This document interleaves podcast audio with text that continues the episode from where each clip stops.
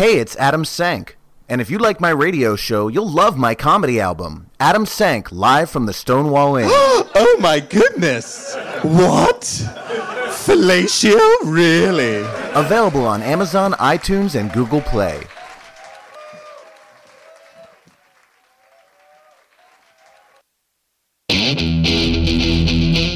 Get ready for comedy, Elmo's horny. Politics, The gay spin on the story was like Queen Elizabeth fucking loves us. pop culture, I'm not a sports fan. I don't follow this shit. ADD Jeff, Fuck you. I hate you. sexual harassment of celebrity guests, And you are always welcome in my apartment in New York City. And by my apartment, I mean my bed. and poetry. hotter than Vesuvius, more well endowed than the Mastodon. It's the Adam Sank Show on Derek and Romaine 2.0. And for the next hour, you're in the ass. And now, the one, the only, Adam Sank! bottom. Yes, welcome to my ass. It's waiting for you. Welcome to my ass. Welcome to my ass. Little Taylor Swift coming at you today. Wait, welcome. That's a Taylor Swift song. Well, welcome to New York. Okay, go ahead. I've had too much wine. Um, you guys, it's the Adam Sank Show. Today, we're pretending that it's Sunday, October 1st, 2017. This is clearly not a live show. We are pre recorded. Do not call us, Charles and Cornhole. And it's still hotter than hell in here. It's hotter than balls. Hopefully, when it's really October 1st, it won't be. But on this pretend October 1st, we are schwitzing. Um, you can hashtag. I'm fucked up, Jeff. You can tweet about us with hashtag ass. You can email me at adam at adamsank.com. You can like our Facebook page, The Adam Sank Show. We are back once again with ADD Jeff, Katie, JB, and running the board for the first time is Gwen. Gwen, say something. Are, are you are you excited? Are you nervous? Are you freaking out? What's happening over there? I, I'm a bit nervous. Yeah, it's your first time, right? Yeah. you should be. Don't touch that button! Oh, But sorry. JB is an old pro, and he's uh, he's got your back, right? He's showing you the ropes. I sure hope so. Gwen has blue hair. I don't know if everyone knows that, but it's fucking awesome. She's like that girl on Big Brother. Gwen uses the pronoun they, oh, does not she? she. Am I correct in that? Yes. So Yes. They, am a they. Oh. Look like the girl I on really Brother. have to. you got to step that up your your gender nonconformity, Jeff. you know, I was I was disparaged for not being uh, very popular with the gender nonconformists. So Yes, this that is was a this is a learning controversial opportunity segment. for me. It's a We're- very very good learning opportunity for me. We're always trying to teach Jeff um, how to be appropriate and how not to uh, dominate when we have a guest interview. Well, listen, with if you were going to ask mogul. better questions, I would have let you. Okay. You guys, we have a fabulous guest on the show today. His name is Jason Stuart. He uh, has been kicking around the stand up comedy scene for a long time. Very, very funny, openly gay comedian. Um, one of the, uh, the people that I most admire. Uh, as a gay comedian, and also someone who, uh, in recent years, has become quite a successful actor on um, on some really big TV shows and movies that you will have heard of. So um, we're excited to welcome him later in the show. Uh, but first, I want to talk about uh, an article that caught my eye. This was on BuzzFeed, Jeff, Okay. and it's 18 history facts that will make you say, "Sounds fake," but okay. All right. And I'm not going to read you all 18, but some of them really did blow my mind. And the first one is this Cleopatra lived closer to the release of the iPhone 7 than to the construction of the pyramids. I- I mean, this makes sense to me. It does? Yes. Less time has elapsed between Cleopatra and the iPhone 7 than between Cleopatra and the construction of the pyramids. The pyramids of Giza are dated back from 2550 BC to 2490 BC. But Cleopatra lived from 69 BC. Come on, 69 to 30 BC. The iPhone 7 was released in 2016. That means that she's closer to the iPhone by approximately 500 years. It was years. released before 2016. It was like 2006. It's No, been 10 years. the iPhone 7, motherfucker. Oh, seven. Okay. Well, even still. All right, fine. Just don't speak, Joe. Another fact that sounds fake but okay Two people died in 1986 as a, as the result of a sea of over a million balloons floating into the sky. No, this is not true. In 1986, they held what was called Balloon Fest in Cleveland, Ohio, and it turned deadly. Countless balloons filled the sky, making it practically impossible for aircrafts to be able to see. This resulted in the drowning of two men who couldn't be reached by the Coast Guard on account of all those fucking balloons. Wait. Okay, so wait. They released balloons in the air, Over a million of them. which caused the planes not to be able to see, but Yes. someone drowned, which is why. Because the Coast balloons Guard were were bad. using planes to try to find the two men, and they couldn't, so they died. That is such a convoluted, fucked up. And fact. that's actual audio of one of the million balloons popping wow. over Cleveland, Ohio. So don't fucking have any more balloon fest. Also, balloons kill birds and other wildlife. You're basically just sending up a million pieces of pollution. Rubber does not biodegrade. Do you smoke? Uh, I do smoke occasionally, but Well, I will have you know, Jeff, that I don't ever leave my cigarette butts on the ground. I put them in trash cans because I don't want the ocean floor Do you To be- smoke around non-smokers? covered. Um, if they are okay with it, I smoke Mm. outside, so All right. Same you know, difference. There's fresh air. what the thing. fuck does that have to do? It has to do with the same thing Oh, as you saying like a balloon is killing the entire environment. Oh my Katie, god. can I get a new co-host? Can you be my co-host? Jesus. Jeff is like, I mean, this is when your ADD is really acting. I up. know. I have. It's been in check for months, and now it's just like you're. you're Listen, a- I was letting you get in your footing, so yeah. now you have to put up with You're this. you're like a Tasmanian devil today in this studio. yes. Uh, all right, here's another uh, wonderful true fact that seems fake. The Romans used human piss as mouthwash and teeth whitener. It is sterile. Wait, we have recording of the Romans using human piss as mouthwash. That is almost making me gag. It is disgusting. Urine was so useful to the Romans that they collected it from public urinals and sold it Oh. to the point where it was even taxed. While the urine had uses in stain removal and leather and leather softening, it was most interestingly used for dental hygiene. It was believed that the ammonia would remove the stains on the teeth and help fight bad breath. Okay, it's one thing to get it straight from the tap, but it's another to go to urinals and collect it. Well, you know, there After the are fact- there are piss queens who are listening out there who are probably jerking off to this story. Uh, and and urine does have ammonia in it, which is a, a, a um Cleaner. an antiseptic. Gwen seems like they have something to say. Go ahead, Gwen. Um, I had um, a Latin class where we learned a lot of Roman history, Mm. and not only would they use it for that, but they would also like wash clothing In urine. in urine, and they, they would like use their feet to like, um, you know how you like the friction you rub the clothes together. They would they would just do that with To their scrub. feet to scrub the clothes with. In other words, instead of rubbing it on a rock, they would rub it on their dirty, smelly, Feet barefoot. with urine. with yeah. urine. I mean, Like the Romans tub full of urine, were some basically. f- skanky piss queens, is I think what Gwen is telling us. I mean, one time I did suck a dick, and the guy said he was going to pee in my mouth so I could get the ramifications of the K that he took earlier in the evening, but that didn't seem to work out for me. You swallowed his piss? Uh, yeah, I mean, I Chef. figured I would try it once, and so I tried it. Man, it. you are hardcore. I didn't like it. I didn't do it again. I am shocked Well, and slightly titillated. No, I'm really not. I, I'm so not into. I'm such a vanilla whore. I say this all the time. no, you're not. Give me a nice dick, a little sucking, a little fucking, maybe some verbal role play. I'm good. I do like the. I don't need the piss and the shit. I don't need the piss. and the the handcuffs and the nipple clamps. I'm so vanilla. I don't judge anyone who does. You freaks out there, you fly that freak flag and you do whatever feels good with other consenting adults. But I'm just saying for me, piss just doesn't do it. The last guy I dated, and when I say dated, I mean we went on like three consecutive dates within a 30 day period. Uh, when we had sex, though, we had sex three times. Oh my god, I loved it. He would beat me. Like he would like he, he hit me. He was like the first guy to ever like hit me in the middle of sex, and I was like surprised that it felt good, and I was like harder. And I yeah, I told him to do it again.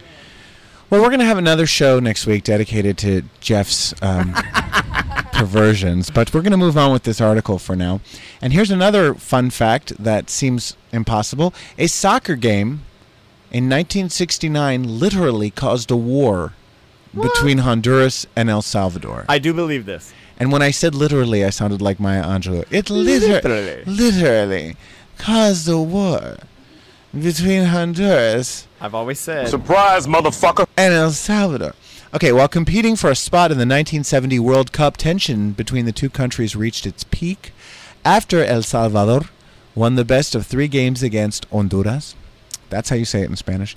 They cut all diplomatic ties, attacked and invaded Honduras. Four days and 2,000 deaths later, El Salvador called it quits and the 100 hour war ended. This is why professional sports are fucking Thank you. I say the Stupid. same thing. what a I mean can you imagine 2000 people dying cuz of a game? Yes, I can. And this is why Fuck that shit. as of like 3 years ago I had to amend my saying. Like tell me can anyone in this room name one war that wasn't started because of A, religion or B, a sporting event? Like name one war that wasn't started because of one of those two. things. Well, I would say the Iraq war and the war in Afghanistan those are because of religion. and Vietnam. Mm, Vietnam, okay, I don't know what actually started that one. So it may not be religion. But the Iraq one and the Afghanistan, no, religion. I feel like you're turning me into Doria Biddle. I feel like everything you say I just want to go Okay. We're going to move on to um, another fun fact. And this one, honestly, this to me blew my mind more than any of the others. I don't know why. More than the piss, more than the balloons, more than uh, Cleopatra. The 10th U.S. president. I don't know. Do you know who that was? No. Does anyone know who the 10th U.S. president was? John Tyler, Okay. who was born in 17, 1790, still has living grandchildren. Great great grandchildren. Nope. Grandchildren. No. Like his son's sons. Can't. The 10th U.S. president, born in 1790, still has living grandchildren. Here's why. He died in 1862. His two living grandchildren are Li- Lyon Tyler Jr. and Harrison Tyler.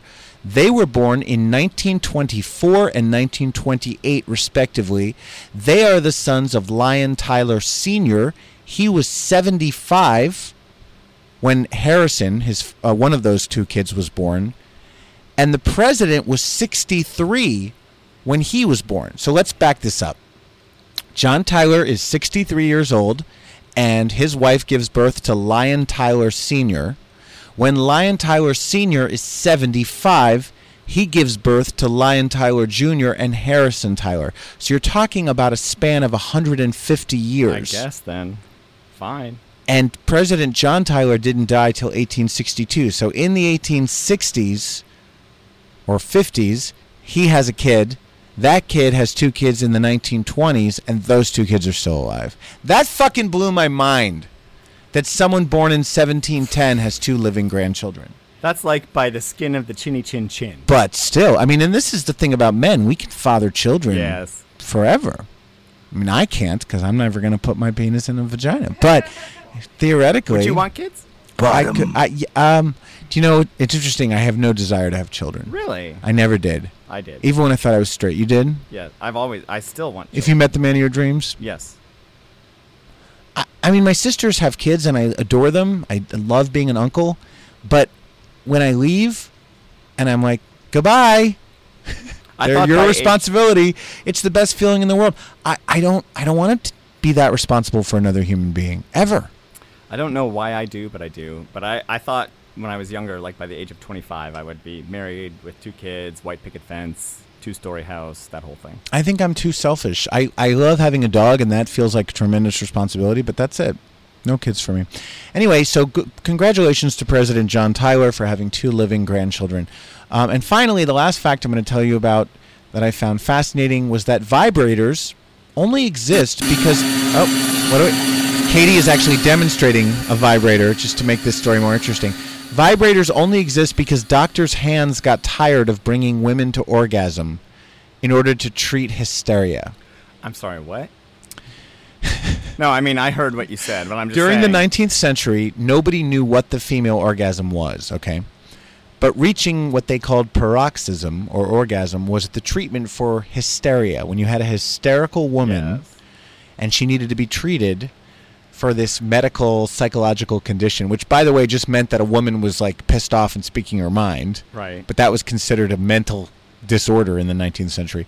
They would bring her to orgasm. doctors would use their hands to achieve this, and that became tiresome because I do know from past experience that trying to bring a woman to orgasm is not easy. No, it's not. Katie, Gwen, you want to weigh in on this? It's. I mean, you got to really know what you're doing. You got to know where the clit is. You got to know. And every woman is fucking different, right? You don't all come the same way. Some are penetration, some are stimulation, some. Katie? According to Romaine. Are you on? No. Okay, here I am. I would. Uh, I actually wouldn't object to that, but it would take a doctor. It, I mean, with the you know quick appointment turnovers, I don't think it'd be feasible Yeah. for doctors today. But uh, yeah, You would let a doctor bring you to orgasm to treat your hysteria? Dude, there are some days I That's go so in. creepy. there are some days I go into the doctor like, please just let him touch it. There are some good-looking doctors. yeah. I mean, Gwen, do you have anything to say about this? I'm Um, shocked at my staff today. Everyone's freaking Well, out. For the longest time, I actually couldn't orgasm. Like, not even on my Oh. own. Interesting. Um, it took like I want to say a good three years of being sexually active, and then my first several orgasms were actually quite painful. oh dear. Well, wait, sexually active or Yeah, like- masturbating for three years first? Uh, sexually active. Okay. Like, like I've been masturbating for like my whole fucking life. That's a Um, soundbite that we can isolate for future shows. oh my god. um, I've been masturbating. yeah, no, it uh took a good. I could never do it on my own for some reason. Oh, it's because I would like get overstimulated before reaching orgasm. So then I couldn't like. Mm. Men don't have this It's problem. We just jerk I it did. and No, for the What? first Weird. for the first like uh, three months when I first started jerking off at the age of ten, and I remember one time using so much baby oil that like it formed a film over my penis, and I would have to go into the bathroom with a hot rag and scrape the like Alright, extra that's- baby oil. this off. is too much. But anyway, I thought I was gonna pee, not ejaculate, so I would stop. But I was Oh. like, but it's so exciting. I want to keep going. I want to keep. But I'm gonna pee. well, so that's but you were you were That's, that's prepubescent. another thing. Yeah, I was ten. That's Yeah. another thing. Like um, people with vaginas, like um, you know, like squirting is a thing. Yeah. It feels like you're gonna pee. Yeah. Did you So- come right away the first time you masturbated? No, I was like you. I started masturbating when I was very young, and you would I would get I would get a feeling Yeah. that I would The tingling. yeah that I was like oh I'm done, and Yeah. I, it was sort of an internal orgasm. And then the first time cum came out, I was like, what's this? Right. And I was kind of pissed because now I I had to clean up. But the good news is, ladies and Gwen, is that in 1880, Dr. Joseph Mortimer Granville created the vibrator to assist doctors in their treatments. It was a medical instrument to deal with those fucking hysterical women and their non-orgasm having we weren't getting any at home. And the And now rest they call it a back massager. so, Romaine, if you're listening, you can thank Dr. Joseph Mortimer Granville for the vibrator. And by the way, that vibrator sound effect, let's hear that again. That doesn't sound like a vibrator to me so much as like A lawnmower. a broken down old lawnmower or like a refrigerator or something. Is it, does that Yeah. sound like any vibrator you would ever use? It sounds like hair clippers or a lawnmower. Or like a meat doesn't sound grinder? like mine. Do you have dildos? I don't use any sex toys. You don't have any sex toys. And I don't. I've never been into them. I'm just- telling you, I'm vanilla as fuck. I Go just ahead, want to say JB. y'all shady as fuck because that is a vibrator. That was from an actual vibrator. The vibrator is spinning and all that. That is noise from actual vibrator. I- Okay, wait. Do you have vibrator? Do you have a dildo that probably you play with holding at the home? vibrator too close to the microphone. Something's weird about that vibrator. But JB, answer Jeff's Yeah. question before we move on. um, Do you own sex toys? No, because I have a man who has a penis like a sex toy. So I have- hey, I have big three. birthday.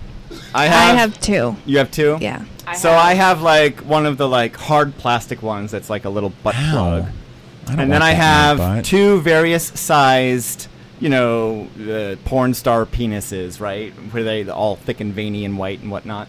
But uh, like one I think is Eric Rhodes, and I think the other I, I can't remember who the You other one is. are fucking yourself with a dead man's penis.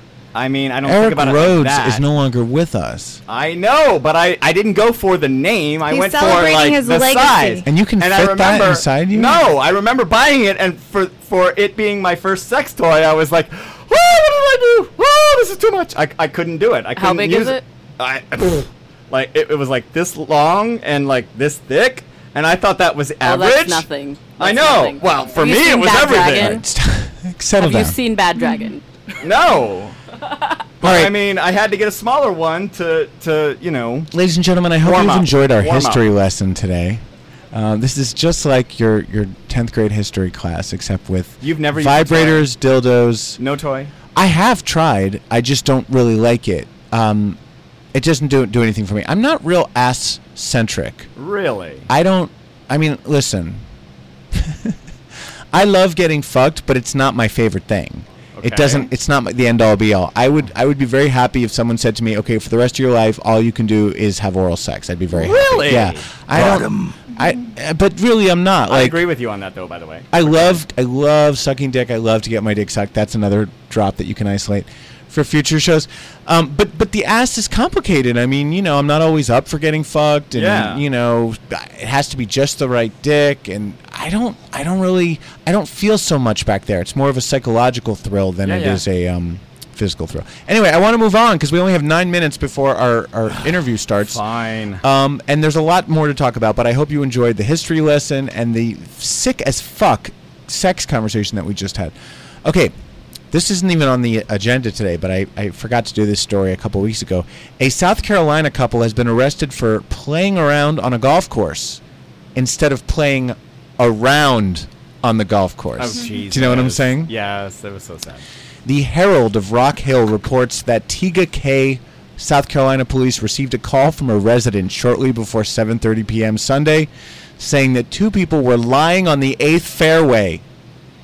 A police report said the resident told officers he thought there may have been a medical situation. No. He thought someone was uh, in trouble, but after looking through his binoculars for 40 minutes, he saw that the two people were engaged in a sex act.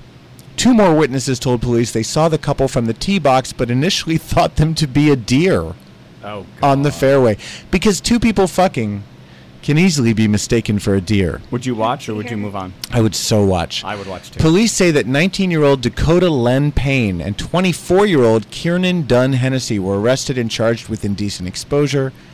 Their status wasn't immediately known Monday. I think there's a lot of outdoor places you can have sex. Why a golf course? Do you? I don't know why a golf course, but do you think if like you had a hot enough body, like if you were on like the website Hot or Not and you were rated a nine out of ten, that you could get away from the whole indecent exposure sort of charge?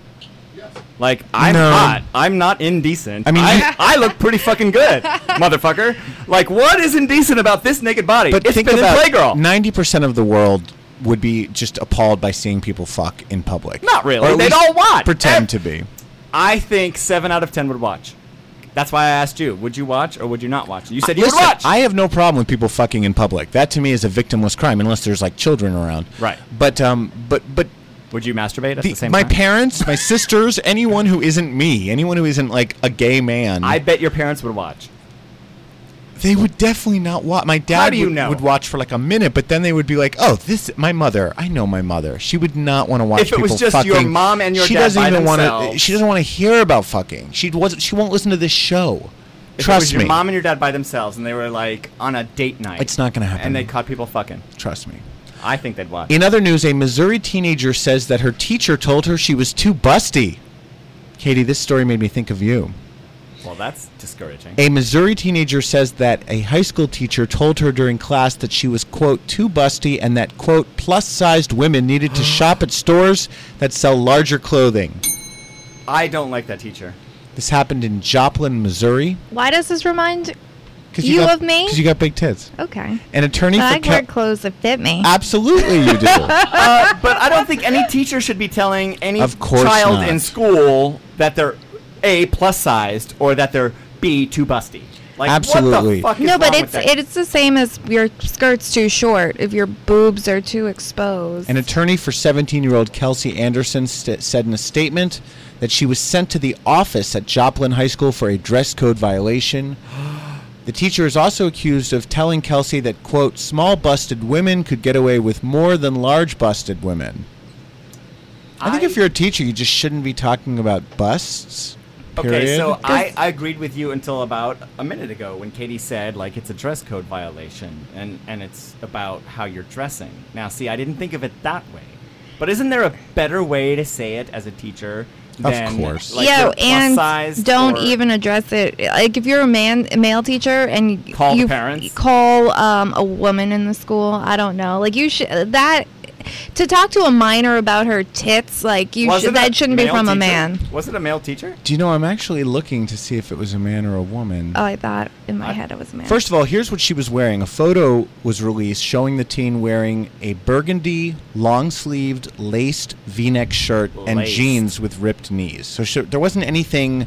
She wasn't in like a a, a boob-bearing tank top or It something that was extremely though. How low. V-neck did it go? Well, again, I mean, if if she had really big Can I see the picture? There's no picture Oh. uh, that I have. She said I was mortified by my teacher of all people saying something like this in front of my class when I was pulled into In meet- front of the class. Oh yes. Um, when I was pulled into meeting with the principal, he told me the principal that he had never heard of uh, me being victimized before and didn't really believe what I was saying. the district said that it prohibits attire that materially disrupts the educational environment, but that clothing restrictions uh, cannot t- violate Title IX, the federal law that prohibits discrimination based on sex. Wow. So, the takeaway if you're a teacher, don't talk about anyone's tits. Well, I mean, I, I don't like know that. that. that's the takeaway. I think there's two. What's the takeaway?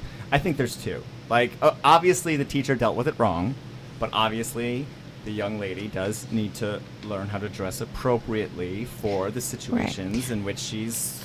Unless participating I it also seems like she's saying someone else in the school could wear the same exact shirt, and just because she has small tits, she's okay. I think that's what they were trying to say. Yeah. It But, uh, I definitely sounds like that's what being. what's So being said. that's not right. You I don't she was so? being punished for having big tits. I mean, you, but you it- can't control how big your tits grow. No, I agree with that, but I'm just saying, like, what if your tits are so big that the, No, there's the a- largeness of them is what makes it seem inappropriate? Well, then the little boys need to learn how to Women's keep bodies. their erections to themselves. And keep their comments to themselves more than anything. I mean, Yeah, Jeff, yeah, yeah, what are you saying? No, no, I'm not agreeing with the teacher. By the way, like, I think it was totally dealt with inappropriately.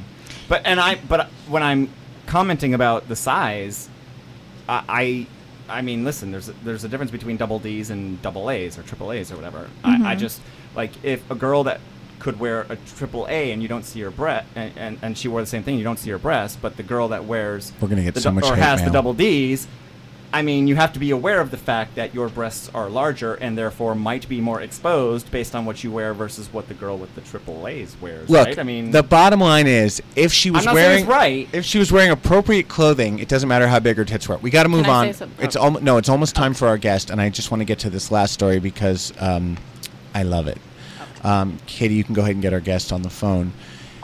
In Easton, Pennsylvania, police say a driver's GPS system caused him to drive into a Pennsylvania river. come on. The motorist wound up in the Lehigh River in Easton shortly after 10:30 p.m. Uh, the man's GPS led him to dr- led him to drive along a bicycle path in the park. When the man realized he couldn't drive on the path, he reversed course but found that he couldn't go that way either because of a tunnel under a low bridge. Police say he was unable to stay on the bike path because it narrowed and his car rolled off the path sideways into the river. Police say the drive Police say the driver wasn't hurt, but he was issued several traffic citations. Online court records did not list what those citations were. Jesus. I live in fear of this because Of people being dumb enough to follow the GPS. no, of me being dumb enough because I have no sense of direction, and when I'm driving, I'm very nervous. I don't own a car. I don't drive in New York City, so on the rare occasions that I have to drive for an out of town gig or something, I I do whatever the fucking GPS tells me to do. And sometimes when you're in the country and you're on some back road, you find yourself on a road that isn't a road, much like this guy who drove into a river because his fucking GPS told him to. Let's hear that uh, the audio once again of his car landing in the river. If you can. You don't see the river. You don't stop. I mean, even if the GPS is like, go forward 200 feet, you're still gonna go into the fucking water. I'd like to think that I would stop before driving into the river, but I'm just saying that I am a terrible driver and a fearful driver, and I trust that you know. But I use Waze, You and scare me. Waze never steers me wrong. I would like to do an advertisement for the Waze app, W A Z E. They, it's a wonderful GPS system, and it never steers you wrong. All right, speaking of making a splash. Our guest today is a highly successful actor and comedian who's appeared in such movies as Birth of a Nation and Tangerine, as well as on TV shows like The Closer, Entourage, and Will and Grace. His latest project is a short film entitled Like Father. Here's a scene from the film. Actually, the whole website crashed. Oh, fuck me. All right, Jason, can you hear me? Yes, I can hear you. You just said "fuck me." Hey, baby, fuck me, fuck me hard. It's Adam Sank. I, I just, I, I don't even know, you know, I, I, what to say. I'm so excited. I mean, this is something I've been waiting for for years for that question and that opportunity. Um, I, I feel very lucky, and I just wanted to say thank you because I was watching the Creative Emmys today on my DVR, and I was crying because I wasn't nominated. oh dear. So there was, you know, so uh, I- I'm just excited that you actually want me to fuck you. I, I've always wanted it. Jason, I apologize for the technical difficulties. Is our No, is our it's website okay. back online, JB? All right, let's hear a scene from Jason's latest project, the short film entitled Like Father. Hit it. You want to know what I'm most proud of my whole life? Full head of hair. Goddamn chemo. Do you ever want to talk about anything serious? Well, if you're worried about your inheritance, don't be. There's no secret kid that's gonna pop out of the woodwork. And I was never unfaithful to your mother. Do you hear me? Never. Not once. I'm neither worried about my inheritance nor you being faithful to mom. Neither nor. Always little fancy pants. So what is it, Jake? And be careful. It's rude to speak ill of the dead. You're not dead. Yet. Yes, Queen. And that is Jason Stuart. Welcome officially to the Adam Sank Show, Jason Stuart. Come on. I'm so excited to be on this show, and I, I also use Waze. Do you do you But I- support my use of the Waze app? Yes, but I have to say one thing really bothers me. On my Waze, there's a little message. It says one on it. It's been on for months. I can't get it off, and it's making me nuts. What does it say? I don't know. I, it's just a little one. I don't know what the message is. I don't know what it's It's a about. notification. No, I, don't get know- those all the time. I agree with you. It always looks like it needs to update or something because there's always a number. I don't know what it is, and it's really upsetting because I like my phone clear. I like to go to the messages, and I like it clear. I like to deal with what happens as it happens. I'm very organized. I'm a dad, as, as Adam knows. Yes, and a daddy. Jason, I'm a I daddy. I like my phone like my urine, clear. Oh no. oh, okay, great. I'm uncomfortable now. You should have been around for the earlier conversation. This has been a fucked up show. Jason, you have the career that I want because you are a, a Oh man, seriously because you're a That's just the successful su- highly successful openly gay comedian who has also transitioned not into womanhood but into uh, serious legitimate mainstream acting Oh wow! Well, thank you. It's been a, it's been a, a you know a hard road, I have to say. You know, and I'm a little older than you, so it, it took time. Around ten years ago, I decided I was going to stop touring um, and not be on the road. I was on the road for 20 years, headlining comedy clubs. I was one of the first gay guys to do that. And uh, if Bob Smith is listening, he was there before me. yes we love I Bob never want to. Yes, he always says, "Don't say that," but I always say one of. You know, and I mean, I guess my claim to fame is that I worked in mainstream comedy clubs for so long and was able to be successful in them. You know, and enjoying the boys' club, and then after a while. I realized that I was just really physically tired, and I'd gone as far as they were going to let me go, and I decided that I wanted to act more. So I uh, took me a couple of years to get a good part, and I got a guest star on The Closer, and I played an annoying Jew.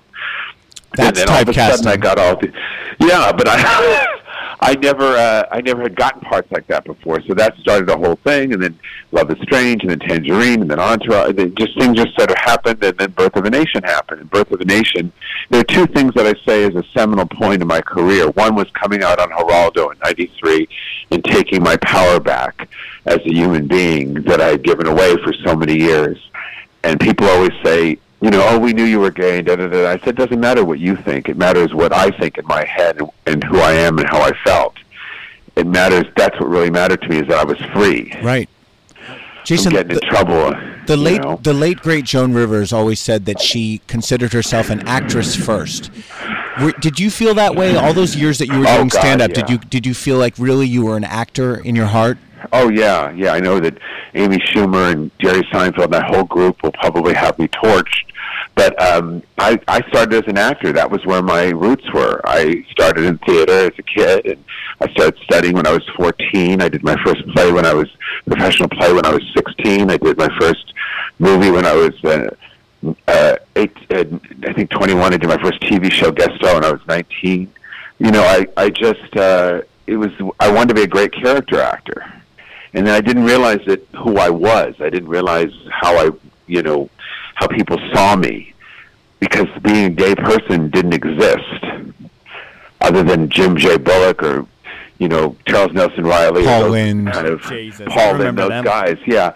And then as the years went on, and people like myself and Ant and a couple of other openly gay comics, Jim David, you know, had all uh, come out. I realized that I didn't want to be somebody that was a, a punchline Right. and I love those guys. Love them. It just wasn't for me. I didn't want to be just a funny person and doing comedy. I wanted I wanted more. Sure. And I figured, you know, I remember I remember one of the big talk shows, and I won't say which one because I want to call someone out. But I remember calling one of the big talk shows who I knew that booker, and I said, "Hey, it's so great you're going to be the talent booker. I'd love to do this show." And they said, "Well, if you can do it without being gay, we'd love to start working with you." And I thought that's the day that I said that was the beginning of the end for me of trying to get on talk shows. Right. I mean, this is the problem with being a gay comedian. I always tell people this: is it's not only that, of course, there's the homophobia, right, within the industry, uh, most of which is, you know, from self-hating gay men because the industry is run by gay men, pretty much. But also, when you're a stand-up comic, you're you're trying to appeal to an audience that is predominantly straight. You know, I never had a problem with that. Never had a problem with that at all. It was never a problem for me because I started in the comedy clubs. I didn't start as a performance comedian. I didn't start in the gay uh, events and stuff. I was too scared. I didn't even know they existed. I remember doing. I remember being in a car in, in Gay Pride the year I did that Comedy Central special out there, and I was sitting in the car waiting for the parade to go on. And on the car was cool. It's said Jason Stuart out there at Comedy Central. I thought, this is so great. Lea DeLaria walks by and starts laughing hysterically Right. and screams at me. And she says, why didn't you come out sooner? And I just looked at her, took a beat, and I said, I didn't know I could. yeah. It never even occurred to me. But I'm talking You about know? in terms of the way, because because I have no problem, you know, with straight audiences either. I love straight crowds. I actually prefer them sometimes. But I mean in terms of club bookers who are thinking, well, I have a I have a straight crowd coming in. I got to book straight comedians. They don't understand. Well, it's not even just straight comedians. It's men specifically. Right. It's sometimes just white men. White men. I mean, there's the, the racism, the prejudice, and the. Uh, uh, I mean, I, I still have it said to me. You know, Sure. can you do this kind of a room? Can you do this? You know, I've been a comedian thirty something years. Right. You're like I can fucking handle anything at this point. I ninety percent of the stuff I can do and do a good job. Right. Since since we're talking about your stand up, let's hear a little bit of it. We'll get a little taste of Jason Stuart on stage at Gotham Comedy Club. Oh, great. I love my mom. I'm a mama's boy. and when I was a kid, I used to watch all the TV shows on television, like The Partridge Family and The Brady Bunch. Everyone was sweet, nice, and all the moms and dads were widows or widowers. So when I was a kid, I just wanted one of my parents to die so we could be happy.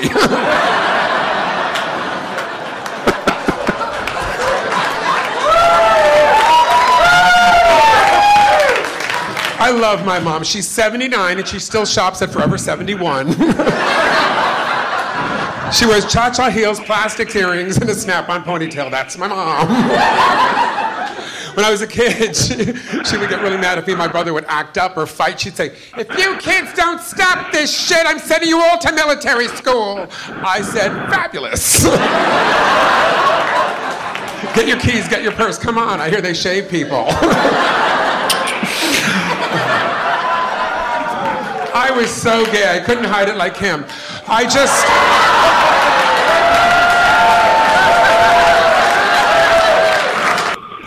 Jason, I love I love what you do because it's something that I find so difficult as a comic. You actually write one-liners.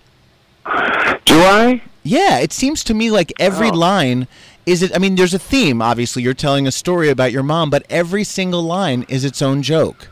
And I find that well, very you know, challenging. It's old school. It's old school. Yeah. And that's the way we were supposed to do it. If you, because when you were when I was a comedian headlining clubs so much, you were not if you didn't get laughs every you know every minute or two or you know every other minute or at least one a minute you know you would you wouldn't get a job again Right. you know and I, and I had to compete with all the straight boys and all the people that were really really popular all the TV stars and stuff it was really it, it, I wish that during those days I wish I had enjoyed it more Yeah.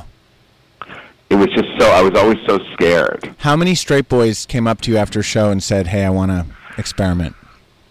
Um, it used to happen to me all the time when I was a featured act on the road because I was in the closet, and then when I came out, th- that stopped. Isn't that And then I interesting? would, and then I would meet guys. You know, I, I had a number of boyfriends on the road. But it, what you're saying is, when you were a closeted person, that's when you would get hit on by the straights. play. But when you They actually, would, they would find me. They would find me. They'd call my hotel room. Yeah, they'd find me. wow, isn't that so? What does that but I say? also was so different. I was so different then. You know, I had my crazy clothes and my crazy this. It means that you know, if somebody's open about who they are, you know, they want they want it. They, they would just talk to me after the show. We'd go out for a drink, or you know, or we'd go to a lunch the next day or something. But these guys would call you at your hotel room late at night. And then what, what would happen? Would they come over? So once in a while, I got to say, once in a while, not a lot. I feel. I mean, I I haven't been. I haven't been on the road nearly as much as you have. I'm. I'm pretty much in New York all the time. But when I when I have been, I feel like road cock is sort of few and far between. Really, for you? Yeah.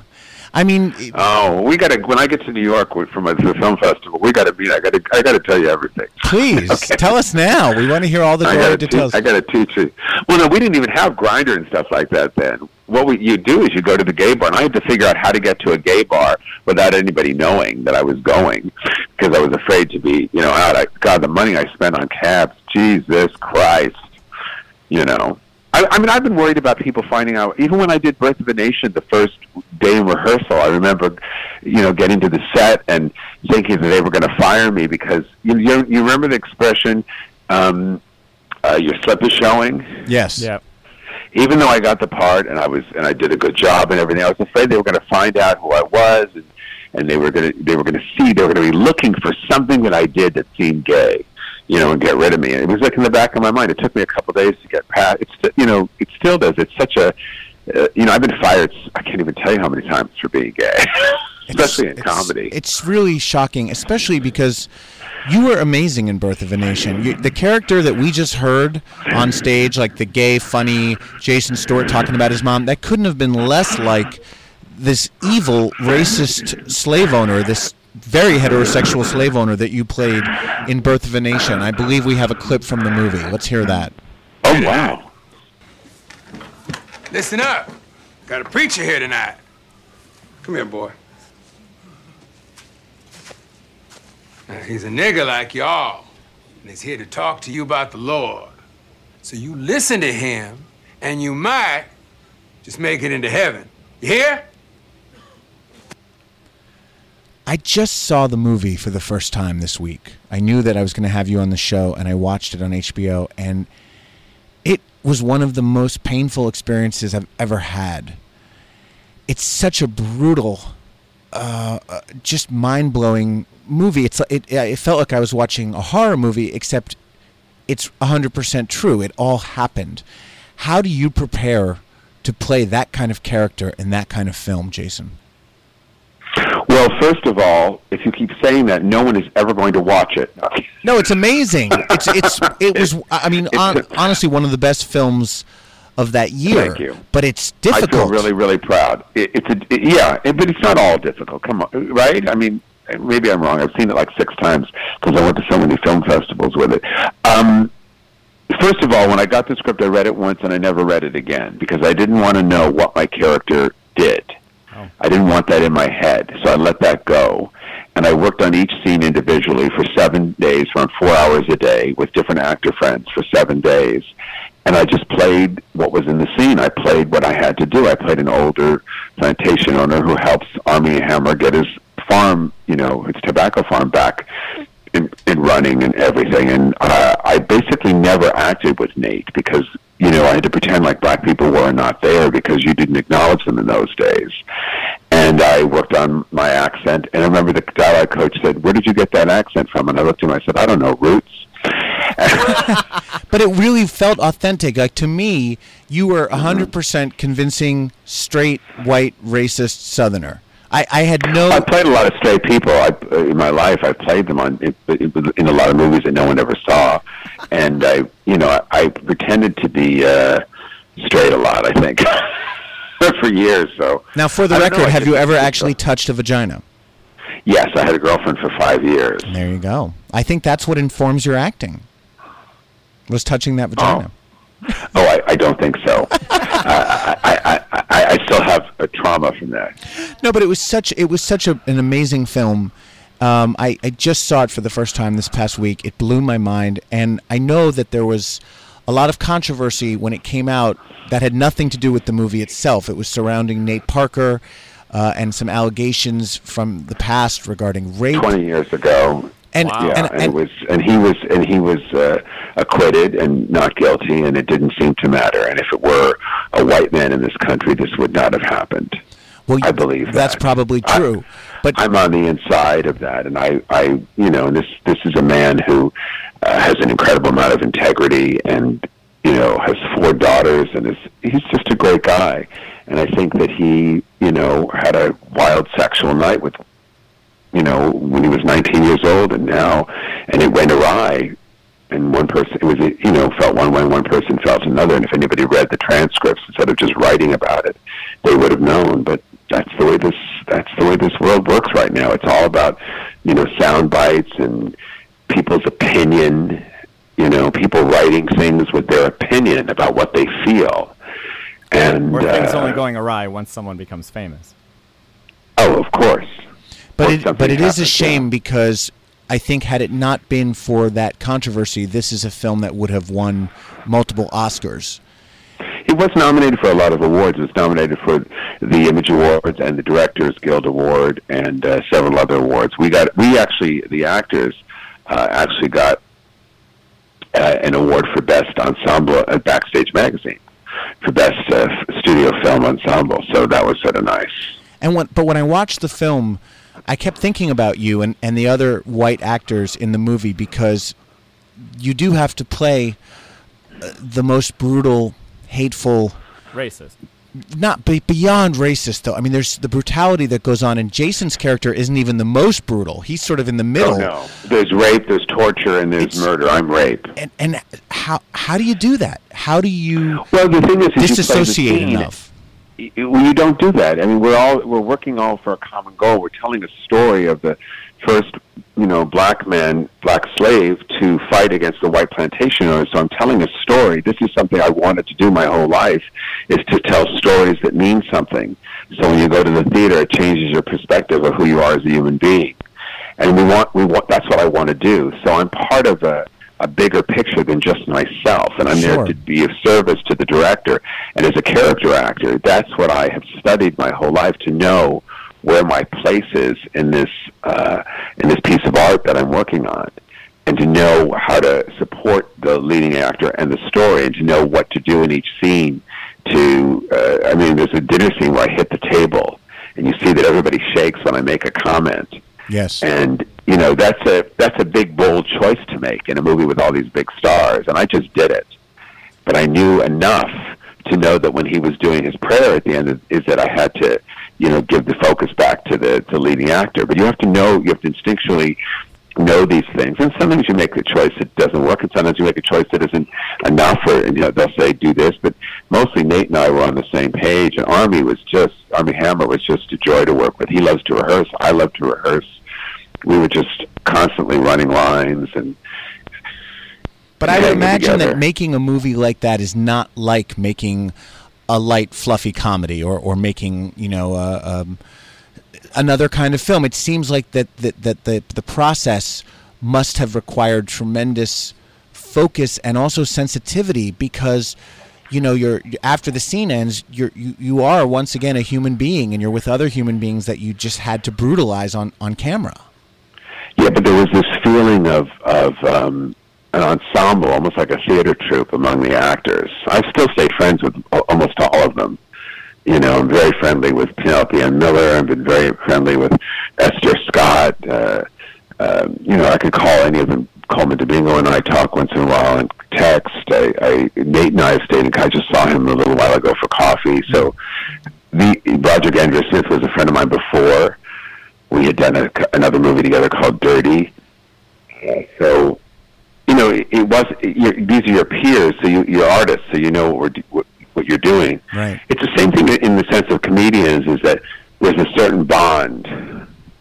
Rarely have I seen comedians act unsupportive of one another when you're doing something. Rarely. You know, all they show, the bike betting and all these shows and stuff, isn't really how we are. There's a brotherhood and a sisterhood in that, and the same thing is within actors. Well, I think it's a stunning achievement, and you're great in the movie. So if you haven't seen Well, God, I didn't expect this. Thank Birth you. Birth of a Nation, I recommend it highly. I want to move on to uh, your current project, your latest project, which is the short film Like Father, um, in which you play a, a man who is on his deathbed and trying to negotiate a very uh, difficult relationship with his adult son. Tell me how this came about and how you got involved. I was asked to be in a reading at the Writers Guild of all these things. Every year they do a reading at the Writers Guild of TV shows, pilots, movies, uh, shorts, eh, web series, uh, episodics. They do, and they read 10 minutes of each, you know, piece. And there's usually around, I think, eight different pieces. And I was asked to read in three.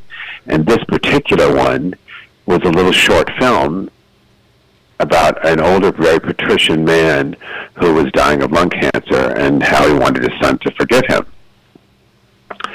And it got this really big response. And when I did it, I, I said to the I said, I'm going to do this part a little Jewy and a little New Yorky, and I think I'm going to change him a little. Is that okay? And they said, fine. And I did it because I played two other parts and I wanted to differentiate between each part.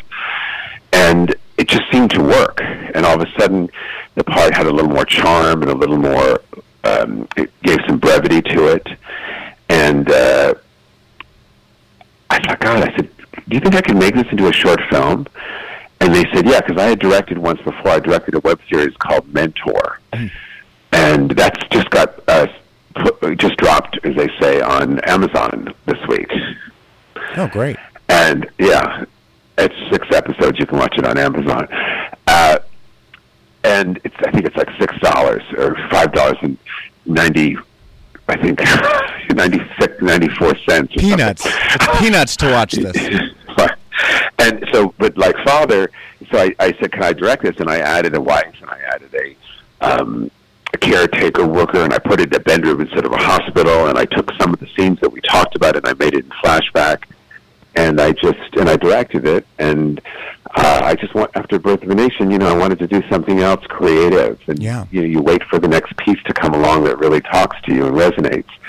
And then we started putting it in f- film festivals, and and uh, now it's going to be in New York at the October Film Festival, uh, October uh, sixth, Yes. and uh, and in Los Angeles there's the CMG Festival, October eighth, and it's going to be in Atlanta, and it's in Palm Springs on the twenty fourth. And you guys can find Uh, out all of these dates on jasonstuart.com. How the fuck did you get that website? That's got to be uh, one that was Oh, very in demand. Story. Uh, no, I got it in 1995 or 94. I was headlining at the Laff Stop in Houston, Texas, and uh, Lance Rubelau, this guy who was helping promote my show, said, "You need a website." And I said, "I don't even have a computer. What do I need a website for?" Right, I'm never gonna get 95, most people didn't know what a website was. I think it was '94, and he bought it for me, and uh, I've had it. So I thank Lyle every time I can, and I've had that website for you know 25 years or something. You're very lucky because I'm sure there are many people named Jason Stuart that would like that Oh, uh, domain. people have tried to sell me the uh, jasonstuart.org or .net, and I let the other Jason Stuarts have that. yeah, fuck them. But yeah, so you've got uh, the the film is uh, is touring, and as you said, you directed it. You also produced it, correct?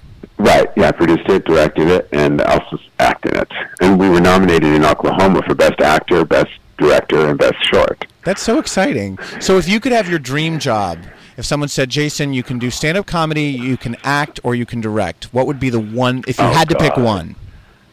What am I? It's like Meryl Streep and Yes. Sophie's Choice, except there's three. Um, I would probably, if I could, I would probably want to do what Louis C.K. is doing, which they've never let a gay person do. you know, is have somebody like Judd Apatow say, "Hey, let's do a series together." Right. And I that's what I would like to do is to do something, but I would I would want to star in. it. I would like to do an ensemble of, uh, you know. Uh, I'd like to be, and what's more fun than calling friends and saying, "Hey, would you like to be in this?" I Like dream of idea that. I dream of some know. comedian friend of mine saying, "Adam, I wrote a script and I have the perfect part for you." So far, it hasn't happened, but I am I'm available if anyone wants to cast me. Oh, I'd love to see your work. Your work. Yeah, work, quote unquote. Um, oh, is there one? There's there one piece I can see? Where can people see your stuff? you can see my stuff on AdamSank.com on YouTube. Oh. I've got videos. I'm I'm all over the place. I got some social media. Pornhub, you know, Um, places like that. Pornhub. I have a couple. Pornhub. lesser known. Don't get me excited. I've had a crush on this man forever. Who doesn't? Oh, you're so sweet. You're sweet. Well, you can He's see. the hottest comedian in, in the biz. uh, In the gay guys, I mean, God, who's cuter than you? Well, I think Tom Cruise is a cuter gay guy, but No. uh, he doesn't do Uh, comedy. Is he gay? Uh, we don't know that. Who knows? He's a Scientologist. Of course he's gay. Those Scientologists, they're wacky. Listen, not, I am obsessed with that show. I love Leah Remini's show. oh my God, I'm obsessed with it. Yes. It's just it's fascinating how someone can completely, you know, turn themselves over to this. It's just fascinating. And she won one of those creative Emmys recently as well. yes, she did, wearing wearing a dress that didn't work for her, but you know, I still love her. what she's doing is very brave. Yeah. Uh, I think. Oh, I think so. It's kind of scary too because they're out together. I mean, I, I went on the website looking, and we have, you know, they put these terrible things about her. Yep. Yeah, and they and they've got billions of dollars to spend. Jason Stuart, uh, we can see you uh, not only your short film like Father at various film festivals across the country, but you're also per- still performing comedy across the country. October 12th at Ventura Harbor Comedy Club, October 13th through 17th at Pechanga Resort and Casino in Temecula, California. Uh, he's going to Canada on October 17th. You guys can see him everywhere if you visit jasonstuart.com. Are you are you on the Twitter? Are you on the Instagram? How can people follow you? on Everything social is on the website. I have everything. I have three Facebook pages. I have Twitter. I have Instagram, Tumblr, Google Plus. You Pornhub. Know, uh, I wish. Well, I congratulate you on all of your successes. Adam is so so sweet. I'm not used to the other gays, you know, calling me and everything. of so course, I'm a, I've always been really- a fan, and I'm. It's a pleasure to have you on my, on my ass, as we call this Yes. show, the Adam Sank Show. I know. So, Jason, um, thank you for being with us. I love you. I salute you. I masturbate to you. He is kind of hot. Um, I want to thank everyone who made this show possible today. I want to thank our guest, Jason Stuart. A brand new ass next week. Our guest will be a mystery guest because I don't have anyone booked yet. Tune in to find out who it is, and don't forget to follow me on Twitter at Adam Sank. Download my comedy album, Adam Sank Live from the Stonewall Inn, and have a great week, bitches. Woo!